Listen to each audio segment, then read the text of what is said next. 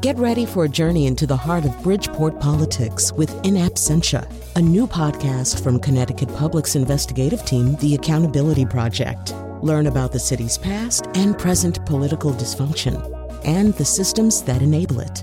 Tune in wherever you get your podcasts. Funding provided by Joe Zimmel and Valerie Friedman. This show is an encore presentation of the Faith Middleton Food. Hope you enjoy this second helping. Off from my city, off from my home. We're flying up no ceiling when we in our zone. I got that sunshine in my pocket, got that good soul in my feet. I feel that hot blood in my body when it drops. It's great to have you joining the party on the Faith Middleton Food Schmooze, inviting you to eat, drink, and be merry with us.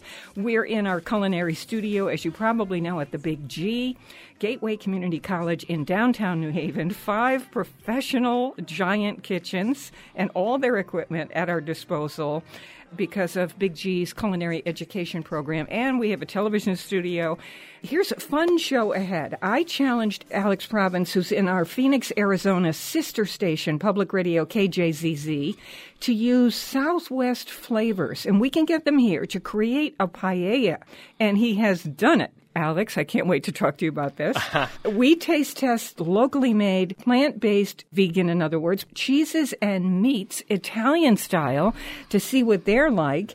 And grilling tips plus a cookbook, terrific recipes from the Food 52 book called Any Night Grilling. In other words, the easy way. My treasured food buddies are here, senior contributors Chris Prosperi and Alex Province. And we have our special guests from Three Girls Vegan Creamery in Guilford, Connecticut. Tracy Alexander, Brittany Guerra, and Taylor Costin. Hey, everybody. Hey, Faye. Oh, this is a good crowd. Okay, I can't wait to do this. You know how we like to celebrate all of our colleagues in the food world, mm-hmm. whether they're in print or on air or blogs. We love when we find something. And so this is one of those occasions. This time it is from Cooks Illustrated to cut watermelon that is so ingenious because you end up with a square of watermelon on a stick that is, you know, where the, the rind part, you can hold it in your hands. It's, it's, cool the most idea. amazing thing. So here's what happens. You take a, one of those round hole watermelons at the supermarket, right, everybody? Mm-hmm. And you cut it completely in half. Easy. And then you put the two halves flesh side down on your cutting board. Boom. They go. Nice and solid. Yeah. And so, Chris, I'm going to ask you to help me because you're an engineer. Yeah, and I can see, and I can see it from here. So, what are we going to say? So, we cut across the top, going left to right, Yep, straight down, straight down. all the way through it. Your first cut's making slices. Yes, and then you go Uh, an, and what would you say inch they're away, half an- an inch, inch- an away. inch. Okay, so then an you make slice. another slice Yep. all the way down, Uh-huh. another slice all the way down. Yeah. Then you want to switch directions. Yes. Not across, of course, but you want to go the other direction Yep. instead of left to right. Now you want to go back to front. Same Yep. thing, one inch. Yep. So your whole thing has been cut into one inch by one inch sticks. Yeah, but they look like squares from the top, right? And then you, You just, just, pull pick out one a stick, and you were holding a watermelon stick. I love it. yeah, it's like a yeah. Watermelon popsicle. It is like a watermelon popsicle. It's not frozen, but that Exactly. beautiful Yeah. cold from the Pass them around, refrigerator. right? Yeah. Um, coming up in our next couple segments, we're going to have something on grilling. Any night grilling. Remember, I just mentioned that. And one of the th- other things that Cooks Illustrated did was to tell you all the mistakes to avoid. And that means what I do, what all of you might do. And so I wanted to also credit them and also tell you a couple of things that they mentioned so that when you're grilling at home, I don't care whether it's a gas grill or a charcoal grill, these are the mistakes we make. Uh, Chris, do you know of one mistake that you make when With- you're grilling? Oh yeah, always. Uh, I walk away. I see things and then I got to go away and I come back and I get distracted. Shiny things. Shiny things. Thank you. My ADHD. Thank you, Alex. and I walk away and I leave the top down. And I mean, you want a hot grill, but I can forget it. And then I go, oh yeah, I'm going to go get my steaks or whatever and put it on the grill. And I open it up and the heat comes out and I put stuff right on it and it just flames right up because the grill was like 850 Okay. degrees. I, I can I can outdo you with because my thing is with. I know I've said on the show before that I've burned about maybe twenty five thousand dollars worth of nuts. Yeah. Now I realized after about five thousand dollars worth that I said, Faith. You can't do what Chris does and walk away and read the mm-hmm. paper while they're cooking. You can't do that. You must stare at them. Good idea. I stare at them and I say, wouldn't it be interesting? I start thinking, wouldn't it be interesting if someone invented a way to protect bulbs that go into the ground when you're planting your garden? I mean, honestly, and I'm off and running. I was thinking, where would, how would the production go on something like that? Meanwhile, I smell, smell burning nuts. totally flames, flames Yeah. Oh coming All out right, so we're in the same boat. Okay, all right. So here's here's what happens with grilling. And Alex, I want to know if you have a mistake that you make. So let's say you've got a charcoal grill. They say don't use lighter fluid. Use one of those chimneys where you Much put easier. newspaper in it. Mm-hmm. It just tastes better because the lighter fluid can taste weird. Yeah, Yeah, I agree. Okay, so Or I have the perfect grill. They make them now where they're gas assist. So I take my charcoal, put it down on it. I hit a button. The gas lights oh, up. It gets the that's charcoal pretty going, and then you turn the gas off. That's so really no cool. necessary. No chimney. With your It's grill. Weber makes one. I love it's, that. It's okay. the best grill. Okay. Then when you've got the chimney, they say too much paper. People are putting in too much paper, which I do. It's ridiculous. It takes about I love 15 the smoke. so much smoke. You do, Alec. That's how you smoke things. He just holds he holds the meat over, neighbors. The, over the starter. um, okay, here's a mistake that I make. They say that many of us, if you're doing one of those chimney starters, we pour the charcoal into the grill itself before it is fully as hot as it can get in the starter. It's supposed to be ash white all the way up to the top, not just in the two thirds in the middle. I do make that mistake. So they said, oh, no, no. Best practice is you want the top layer at least partially covered with ash. So that's good to know. Ah, that is I didn't know that. Oh, gas grill. I usually use charcoal and another grill that's like a flat grill, but I'm about to start using a different gas grill, and I know I would make this mistake. They said you lift the top up too many times to check Oh on yeah, things. let, the, heat- let the heat out. I'm, I'm guilty. Let's, You need a window and a light grill makers of the world. No, like in your oven. You need a little window in the front and then a little light switch so you can turn it on and off so you can see in there. That's not a bad That idea. is That would great idea. solve all Or- the problems. or an electric shock machine. Yeah. okay, here we go. Um, Alex, one thing that is uh, preheat time. So if you're using charcoal, you really only need about five minutes once it's ashy looking because that is screaming hot. Right. With a gas grill, it takes, with the lid down, 15 minutes. But you can go and prepare something, as you see when we get to Easy Night Grilling, the book that's coming up. So I thought those were great tips. Here's a great way to do grilled tomatoes.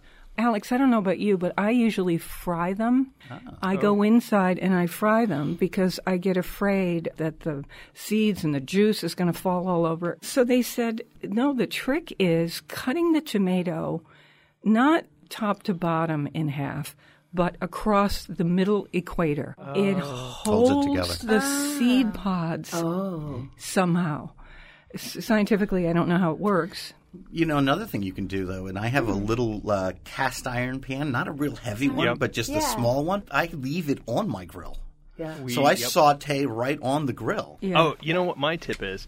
If you are using charcoal, make sure you open the bottom vent and Yes. you keep it clean. So left and right, No right. air in there, and So all the old ashes fall into the collection pan. Keep that clean. I've put the lid on and then walked away, and then have come back to a fire that's kind of not not hot. Uh-huh. yeah, Right. I know what you so mean. it needs air from the bottom. our vegan or plant based cheese and meat taste testing is coming up, and our guests from Three Girls Vegan Creamery in Guilford, Connecticut. A mother daughter team are here in the studio. We have stuff all over the table. Can't wait to try this.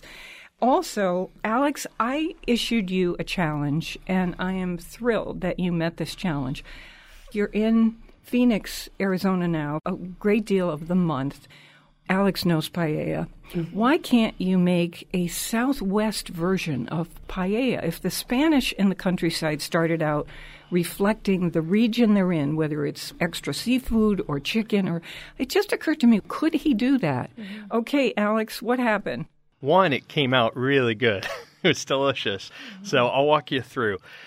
Cooking paella, uh, the secret is the rice and the broth, right? If you mm. can cook the rice properly and you can season it properly with a good chicken stock or vegetable stock or seafood stock, you're 90% there. The rest of it is just kind of which direction, like a pizza, are you going to take it? So traditionally, you cook paella in the pan. First, you start off with your meats, and then you do your sofrito, which is like the tomato, the onion, the garlic, the peppers, and it's all done in that big flat paella pan. But as of late, I've been cooking it separately at the beginning. For example, I cook my sofrito in a frying pan inside and then I'm um, cooking my chicken, which I'm marinating outside on the grill. What, are And you, what are you then, uh, marinating it in? Well, that's how I made this one Southwest. So I took all the Southwest flavors that I'm learning to love, like cumin, chili powder, and ancho chili powder, and cayenne pepper, and I'm using hot Spanish paprika. They call it pimenton. Do you know what I'm talking about? Mm-hmm. Yeah, oh, yeah. Comes in that Yum. cool can Yum. now this chicken's like bright red and, and full of all that Southwest flavor. And now I grilled it a little bit outside. I, I then uh, added my sofrito, which is, you can see on the recipe, it's onion, garlic, tomato, peppers. I added my hot chicken stock, my rice. This all goes into a paella pan outside on the grill. Or any kind And of pan you have. the only caveat, Faith, is just make sure that the pan can hold enough liquid for the amount of rice you're putting in. Good So tip. you need. So it two needs to be you know, about three, four inches deep, your pan. So you stir it all up, the rice cooks. Once you add the liquid, don't stir it anymore. Wait 20 minutes, and then if Oh. you're going to throw on some peas or lima beans or green beans, those go in the last and 20 the minutes. Shrimp go, Let the fish goes in the last, Sure, so at it the doesn't end. overcook. It made me so hungry Almost reading like a this thing. jambalaya, right? It's heading in that direction. You know, every culture seems to have one of these. Yeah. You know, we were talking about Spain, and there's one, you know, even though Argentina's meat, there's what- something that they do. Mm-hmm. Everybody's got this thing that involves rice and protein and, And seasonings. spices. Yeah, exactly. and, and the spice just made this thing sing. So you take a bite of rice, and the chicken's has all this intense flavor. Mm. And so you know, Spanish food isn't really spicy. So this, what made the Southwest was now it had a kick to it, and you could you know add some uh, sliced jalapenos, fresh or out of a can on the top. You know, add some Tabasco, but it was delicious. Fresh limes Oh, on the I'm side, so and you have glad. Oh yeah. So you'd make it Oh, that's a again. good idea, So Chris. anybody who likes Southwest, what he's describing, what Alex Province is describing, is a little too hot for you. Um, it would be too many hot things for me. You can just switch up the peppers a little bit mm-hmm. because you know there there certainly is southwestern food that doesn't have to be mm. super hot. But if you start to get used to it and you like it super hot, this is for you.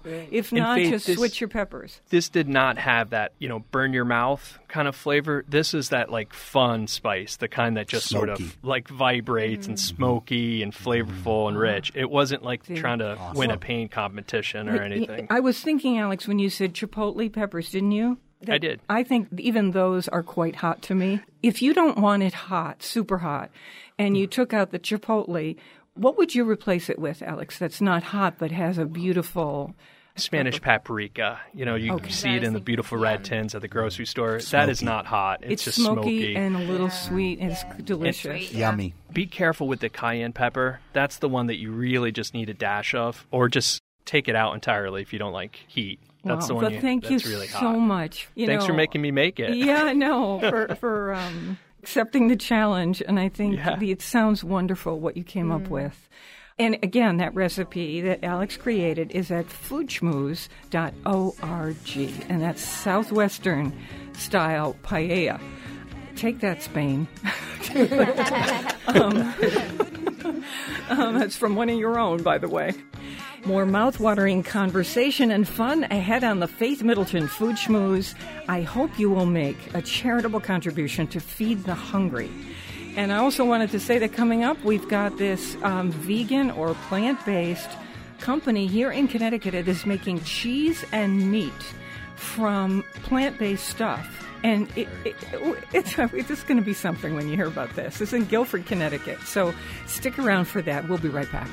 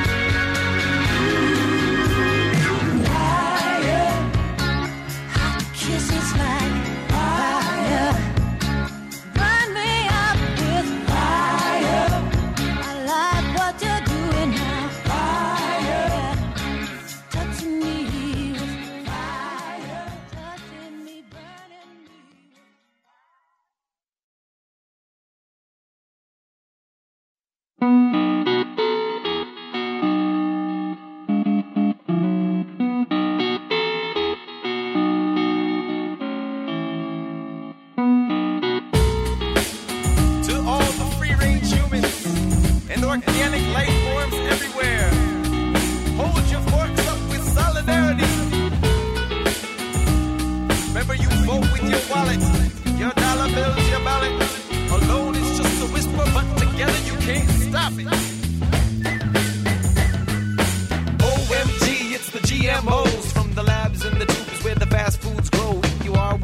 And I'm a UFO. Hope to God that my body still can decompose. Cause I'm biodegradable. And you're biodegradable. Gotta stay biodegradable. You find the mind is highly persuaded. I'm Faith Middleton. You can sign up for our free podcast, copy of the show that arrives in your inbox wherever you want it every single week, and you can listen on your schedule. That's how podcasts work. Just go to foodschmooze.org, sign up once, and you are good to go. I'm with my treasured food buddies. We have Chris Prosperi, chef and co-owner of Metro Bis Restaurant in Simsbury, Connecticut. Wine broker Alex Province, who is at KJZZ, our sister public radio station in Phoenix, Arizona. And Robin Doyen Aiken is our senior producer. Before I get to our special guests and tell you about, as promised, this plant based cheese and meat, I want to tell you about something, and we all taste tested this about an hour ago. It is a red cocktail sauce. And a lot of things say all natural. What does that mean? you know, what, everything is Comes from natural. planet Earth. Even, even um, but what's very cool about this is that there is no high fructose corn syrup in this. It is gluten free. It's just fresh horseradish and lemon. There are no artificial flavors, no preservatives, and I like it. It's called Merlot's, M E R L O apostrophe S, cocktail sauce. And of course, it's great on seafood, meat, and whatever you want to put it on. And it is made mm-hmm. in Connecticut. Zingy. So we Yeah, say it's tasty. yeah, very It's tasty. delicious. Heads up to them. And it's posted on our website, Perfect for the summer. Org, if you don't remember the thing. Yeah. This was a good setup as far as I was concerned for our next guest, right? Because this is a place that is open only on Sundays at the moment in Guilford, Connecticut. Now I know why they're open only on Sundays because it takes so much work to do what they do.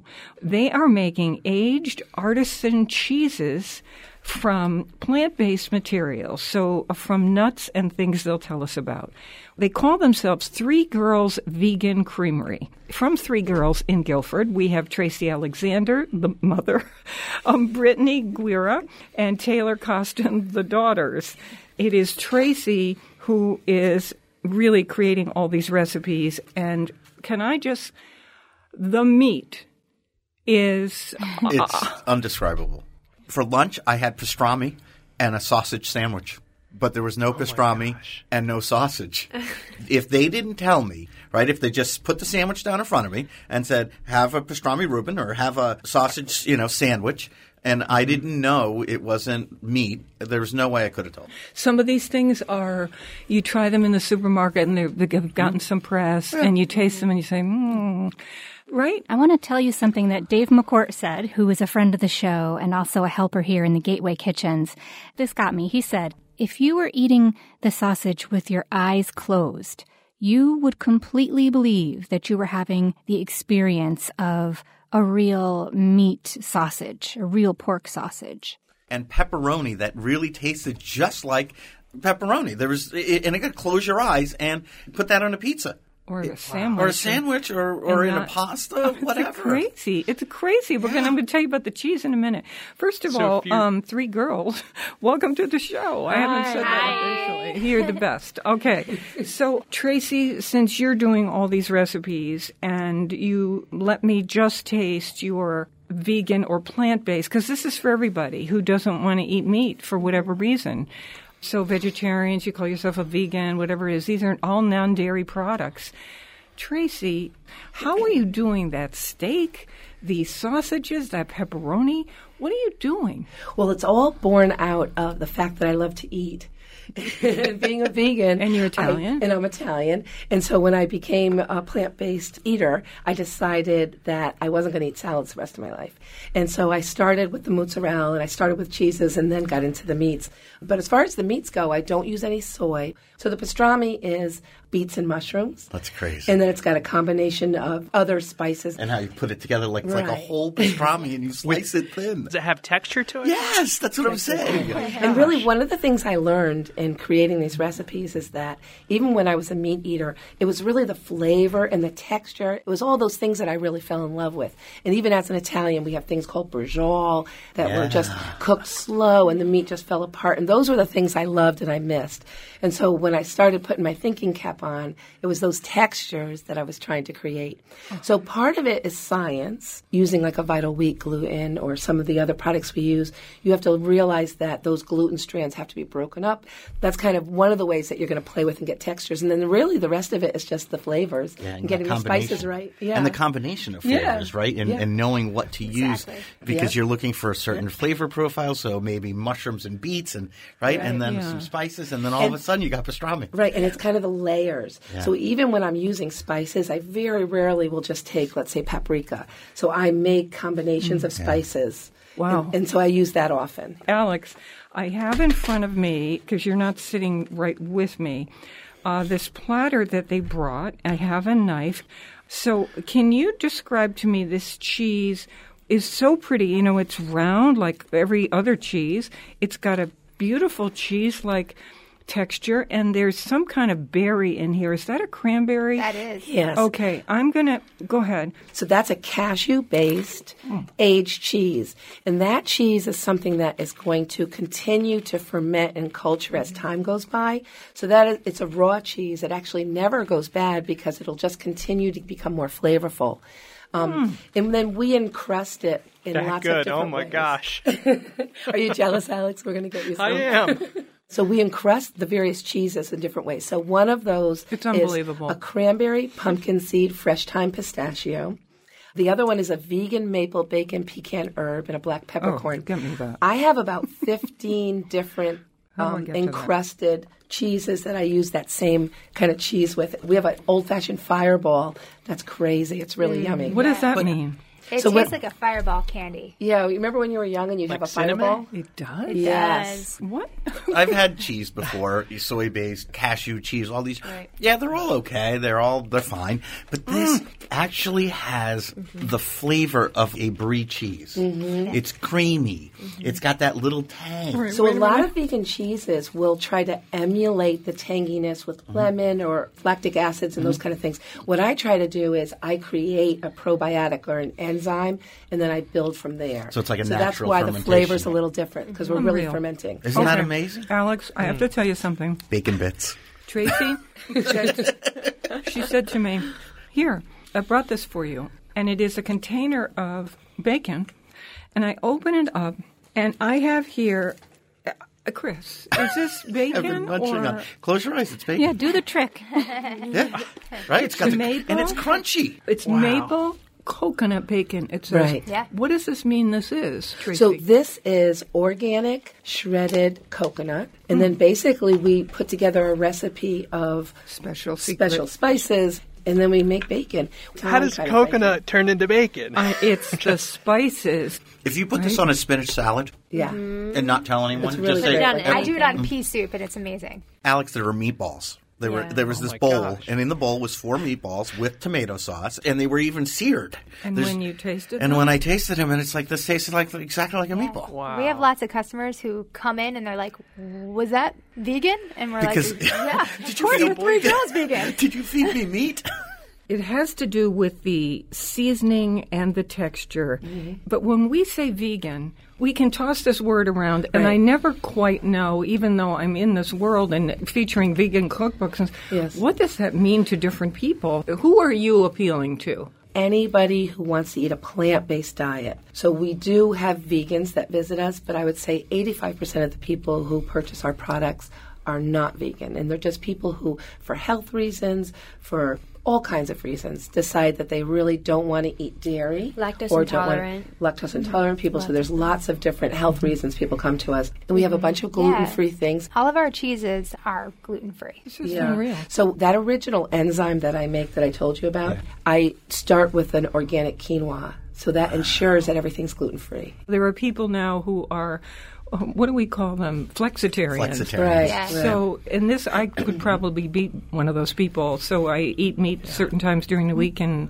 other times during the week, I try and do much more vegetable based Yeah. diet. Yeah. Right. So what we really try to do is provide options so that you can have a meatball sub, you can have you know a pastrami sub, and all the all the comfort foods that you might want, but you still want to be plant based. You have those options, and that's kind of what we're trying to do. This thing they're doing, I have to say, has knocked me out. This is Three Girls Vegan Creamery, and they're in Guilford, Connecticut. You can, of course, look them up online, and they're open right now on Sundays because all the other days, as you might imagine, making all these meats and cheeses, and Tracy's unbelievably delicious tomato sauce. Oh, they do lasagna.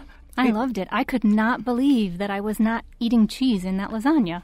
I It was know. amazing. Or what about the mozzarella and carrozza that you had? I know. Right. Thank you for reminding me. Yeah. So dipping in tomato sauce, and it was it had a coating on the outside, that sort of breadcrumb coating, with the melty cheese inside, the way this appetizer is when you go to Italian restaurants. And would you say that wasn't mozzarella cheese, like real mozzarella cheese when you were eating it? I know. I was dipping it in tomato sauce going, they made a mistake. This is the real mozzarella cheese. They, they, they, they brought the wrong one. You guys are being pranked. Faith, is this something you can only get there on Sundays, or can you get it if you aren't able to make it to Guilford? So we are sold in stores uh, from Boston to New York. We're increasing that all the time. And depending on the products that they select, so a lot of them will have the mozzarella and the aged cheese. Um, we just kind of released our meats as far as the wholesale products. So we're doing a lot of pepperoni and hot Italian sausage. So yeah, it should be pretty widespread, upcoming. And really, if you come to our website, we have a store locator, or if you are interested in having it, you can call your local store and they can reach out. So I think Alex is really asking, do you ship? So if he's not in Connecticut, could he still try some of these things? Absolutely. So we have a whole shop on our website. So you're able to go ahead and pick various products. We don't have everything up there, but we do have a really wide selection and we do So ship nationwide. you pick which travels well, right? yeah.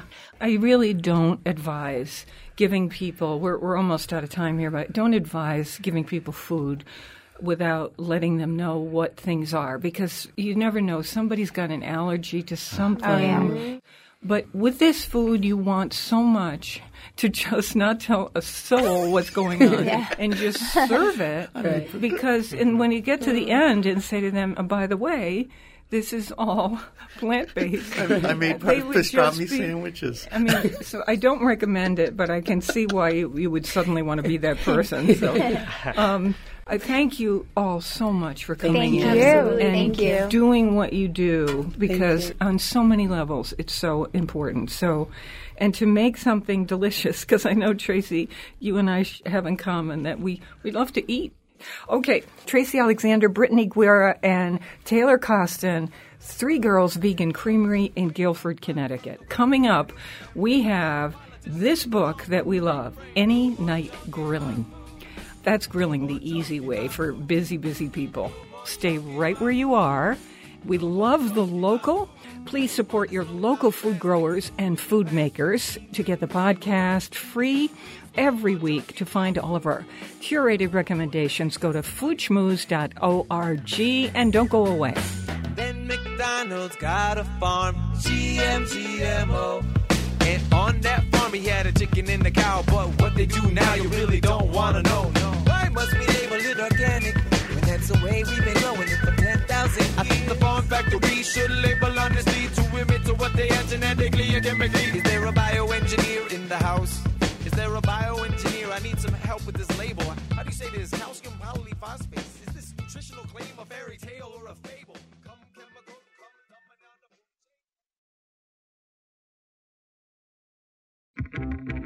the Get up, up, up, up, up, up, up. If you want my, want my, want my love. Get up, up, up, up, up, up, up. If you want my, want my love. Fire. Fire. Bless my soul, that's the way it is. Bless my soul, I can't resist. This is the Food Schmooze Party offering the richness of life and coming to you in Connecticut, Rhode Island, Massachusetts, and New York. New York, including Westchester County, the east end of Long Island, the Hamptons, of course.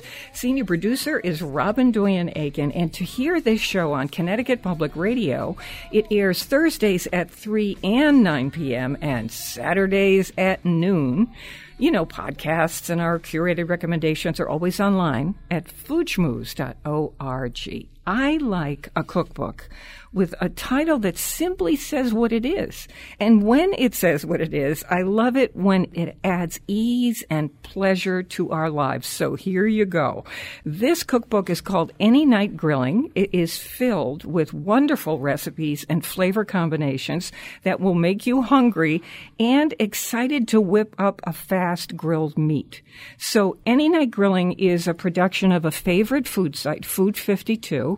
The author of the book is Paula Disbrowe, and you're going to hear us talk about grilled nachos as a meal, grilled vegetable salad with a brown butter vinaigrette, and grilled shrimp tacos with the fastest marinade on the planet, meaning you can do it while the grill is heating up. I love these. Many of the recipes that we discuss and information about any night grilling and Paula is at our site, foodschmooze.org. Paula, welcome to the Food Schmooze Party with Alex Province and Chris Prosperi. Yay, thanks for having me. yay, yay, Hey there. yay, back to you. I wanted to start with something that uh, will seem simple to people who are experienced grillers, but there are so many. You have to start somewhere. Agreed. You slice bread and try to grill it, and you burn it, and you think, "Am I supposed to butter it before I do it? Did I what am I supposed to butter? do?" so, Paula, you've got a little thing in here on grilled bread, a love story, and you tell how to grill the bread and put stuff on it, and I love this. First, I better tell you a tiny bit of backstory, which is I'm married to a bread baker. my, so, my husband, David Norman, is the baker at Easy Tiger in Austin. So, needless to say, we're a house blessed in carbs and loaves of bread, and we, we have a lot a lot of day old bread, and uh, putting a slice of bread on the grill just elevates it. You create these deep charred flavors, and and it turns it into something else, something special. You want to grill over the radiant heat, not flames. So before you slice the bread on the grill, the coals should be glowing red and covered with, you know, a nice powdery gray ash. And then you want sturdy slices of any type of artisan bread, whether it's levain or miche or your favorite peasant style bread. And I don't put anything on it before. I just use my hands or my tongs to put it over direct heat and then give it a couple minutes really. Can I peek at it? Can I lift it up and Absolutely. Okay. You know. Here's the other thing. You're talking as if it's just charcoal. Let's say it's gas. Do I want this on the full hot? I would say medium high. Okay. You know, I heat it on high because every time you lift the lid, so much heat escapes. By the time you place the bread on the hot grates, you want the heat medium high. Okay. And we're keeping the lid open on this bread. Um, Yes. Now, so you, you got it golden, and then you flip it over and you do the other side. So what is this? A couple minutes per side, or Two and a half, three minutes maximum. It's Oh, okay. probably about a minute on each side. There's a, no perfect doneness. It's the color of char marks that appeal to you. You know, you want it lightly Hmm. toasted, but obviously not black. So, Alex Province, who's on with us and is sitting in the Phoenix studio, has a thing that he grew up doing when he was growing up in Spain. And it's very much like what you do, Paula. So, I want to emphasize that Paula slices about a half inch a slice of bread and then puts it on the grill, both sides till they're golden. She puts nothing on it. Now you do stuff to it. What do you do? And Alex, you're going to identify with this. When it comes off the grill, you've created this nice sturdy crust and you know the ragged crisp edges around the bread. Then I take a clove of garlic, slice it in half, rub the cut side around the side of the bread, drag it across the middle. I typically do the edges just because they're so nice and crisp. And then mm-hmm. give it a drizzle of my very best extra virgin olive oil and then top it with a sprinkling of flaky salt. That's breakfast for me. So, so Alex, in Spain, the only difference here is that you would do one additional thing, and I think Paula, you make reference to it. I take a tomato cut in half, and then I, just like you did with the garlic, I rub the tomato all over, and all I'm left with is the peel of the tomato. And then I do the olive oil and the sea salt on top. That's Catalan, right? The Catalans uh, take credit for it, but it's all over Spain. I love that as well. And then your bread is like this beautiful rosy hue. Don't skip on Yeah. the olive oil. And it's the kind of toast that elevates any meal or it makes a meal paired with Mm. cheese and whatever you're pulling out, olives and radishes. It sounds crazy, but if you have that for breakfast with a good cup of coffee, the garlic and the coffee is just like hums in your mouth. It's so good. Totally trying that, Alex. Okay. okay. So, and then Chris, this is one that you're going to want to try from Paula on our site: grilled vegetable salad with brown butter vinaigrette. Well, brown butter is just so fantastic, and now you're putting it into a vinaigrette, and I was swooning over this recipe. You know, browning the butter until it turns the color of uh, hazelnut skin creates this rich, nutty aroma that adds much more depth and flavor than regular melted butter. And do you do that in the house? If you have a nice sturdy skillet, like a heavy stainless steel skillet, you certainly could do it on the grill, but it's something I tend to do while my charcoal chimney is firing up, just so it's done and set off to the side. And then you've got sherry vinegar, minced shallots, minced garlic, Dijon mustard, extra virgin olive oil, and some salt and pepper. And that gets all mixed up together. And you've got a brown butter vinaigrette, which makes my mouth water just mm. saying that. It's wonderful. I love how the vinegar provides this acid that sort of balances the rich butter, but the butter is the base for this vinaigrette. So there's a lot more body. You know, you think of grilled vegetables in a vinaigrette, it's a light, bright dish. And, and this is certainly a fresh mm-hmm. dish, but just that layer of brown butter in the dressing really does transform it into a meal. Yeah, so so you cut up a head of cauliflower into the large florets, Yes. and you've got some baby carrots that you cut into bite-sized pieces, radishes you slice, and then olive oil, Fun combination. salt and pepper, a little bit of arugula, and some mint. And then once these vegetables, they're, you know, dark brown and have got great grill marks, right, Paula? Those come off the grill and you just we mix all this together? Yes. One of the important things is I approach almost every recipe in the book, Faith, with a two zone fire. I bank the coals to one side of the grill, creating direct heat, you know, immediately above. And on the other side, there aren't any coals. And mm-hmm. so that's your indirect zone, and it's your safety net for anything you're cooking. So when you're placing those nice meaty cauliflower florets cut side down over direct heat with your other vegetables, and when you see the grill marks that you like, you can flip them. If they're darkening too quickly before they're getting a chance for the interior of the vegetable to cook, just slide it on over to the indirect side. And that's when you can use your tongs or a paring knife to check doneness and get that perfect al dente texture. Can I just jump in and say right here as an encouragement? If you start hearing anybody, all of us included, talking about the super hot spots on a grill and the, this these are high and these are low and the whole thing sounds like oh I'm going to ruin things. Paula really presents this holding your hand. It is simple. There's a very hot part of your grill and there's a less hot part, even sometimes just warm. And so to sear things, you go in the super hot part and cook them faster, and then you start moving them over so they don't burn.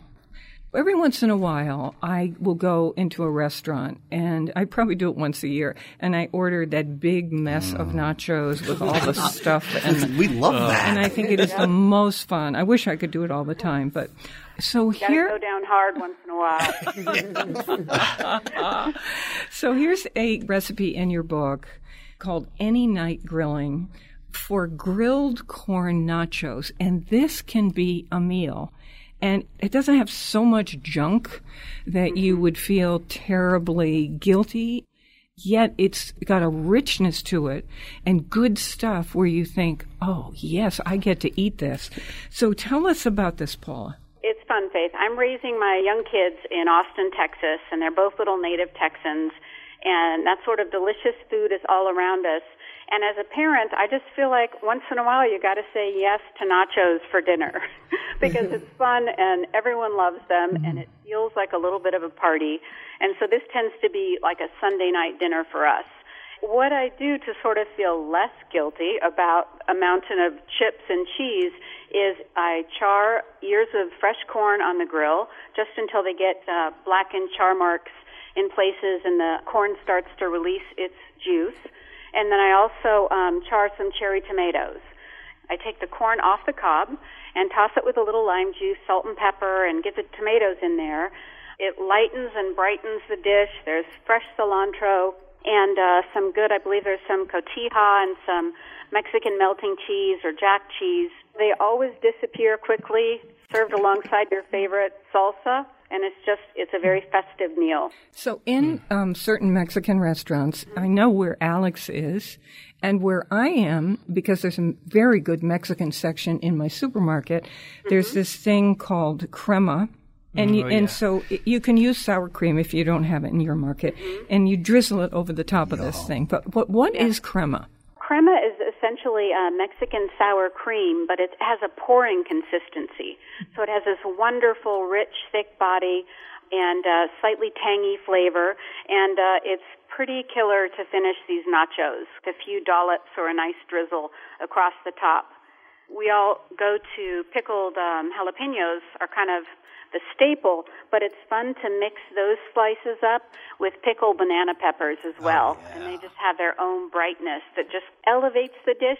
It's still so satisfying, but it's just brighter and feels lighter with these vegetables, herbs, and uh, pickled vegetables. Are those banana peppers those vinegary Green ones, I yeah. love? I always Oh. keep them in my fr- jar of 'em in my fridge, right next to the pickled love 'em, love 'em. jalapenos. They're Okay. Let me go to another recipe we have on the site that we thought was so much fun. We're all huge taco fans on the show. We had these for uh, lunch. yeah, your shrimp tacos. What I was saying about this at the beginning of the show was that this is like the fastest marinade around.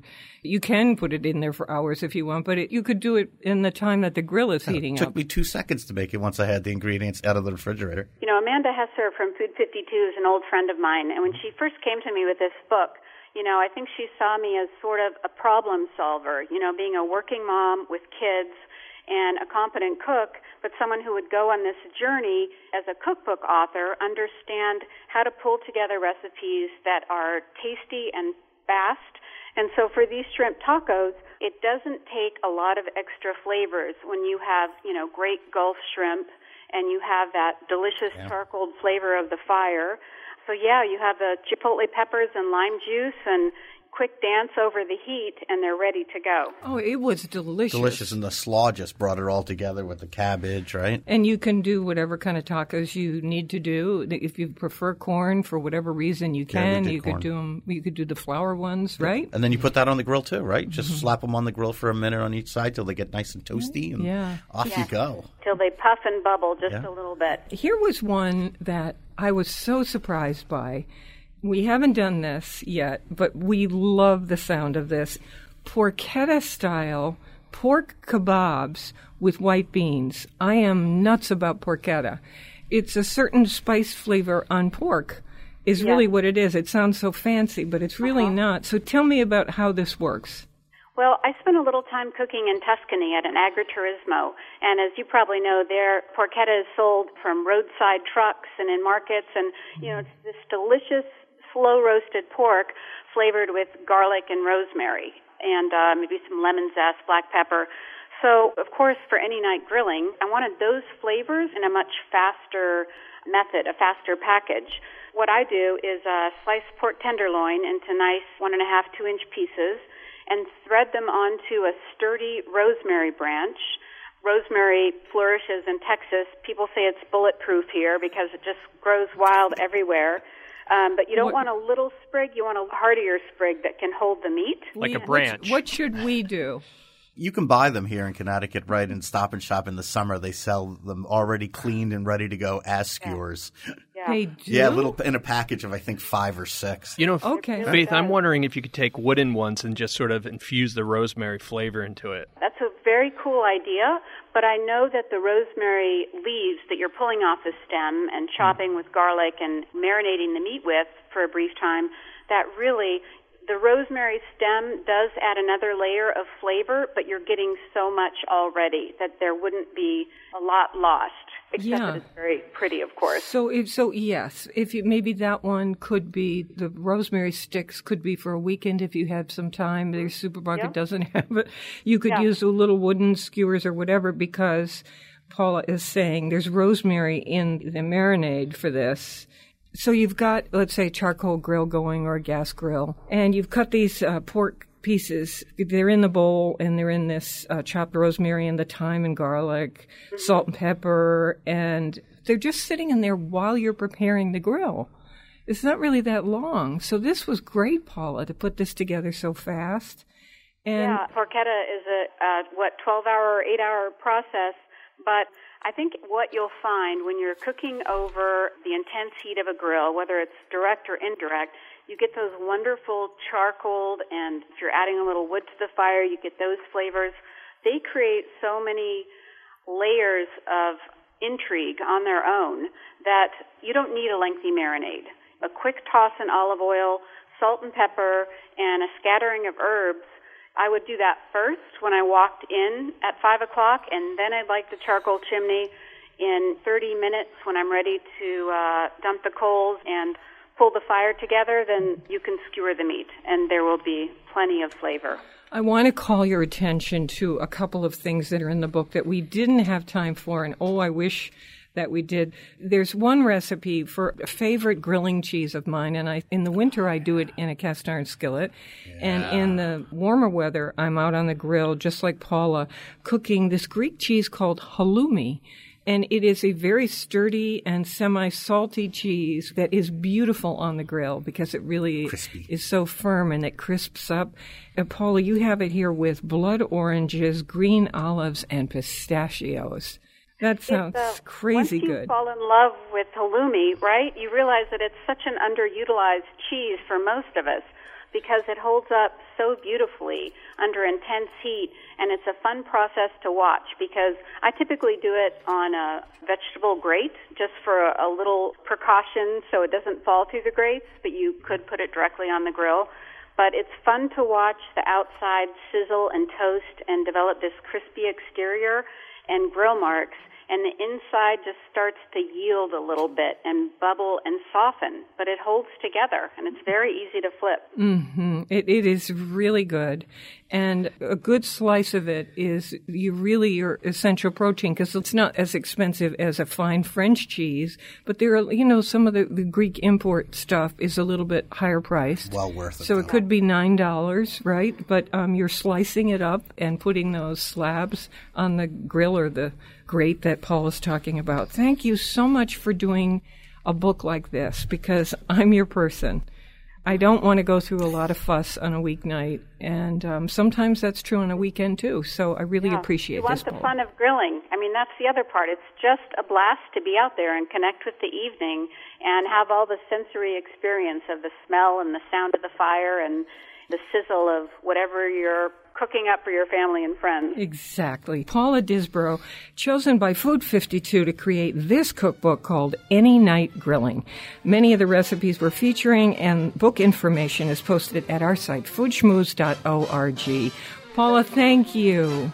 Enjoyed it. Thanks, everyone. Okay, take See ya. care. Bye. Okay, say hi to Amanda for me. We are on Connecticut Public Radio Thursdays at 3 and 9 p.m. and Saturdays at noon. And weekdays, I hope you'll listen for my 60 second food schmoozes.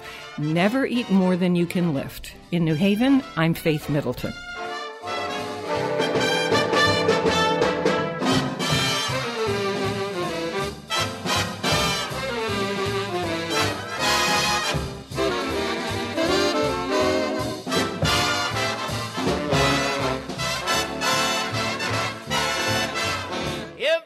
Eats when they come to mind.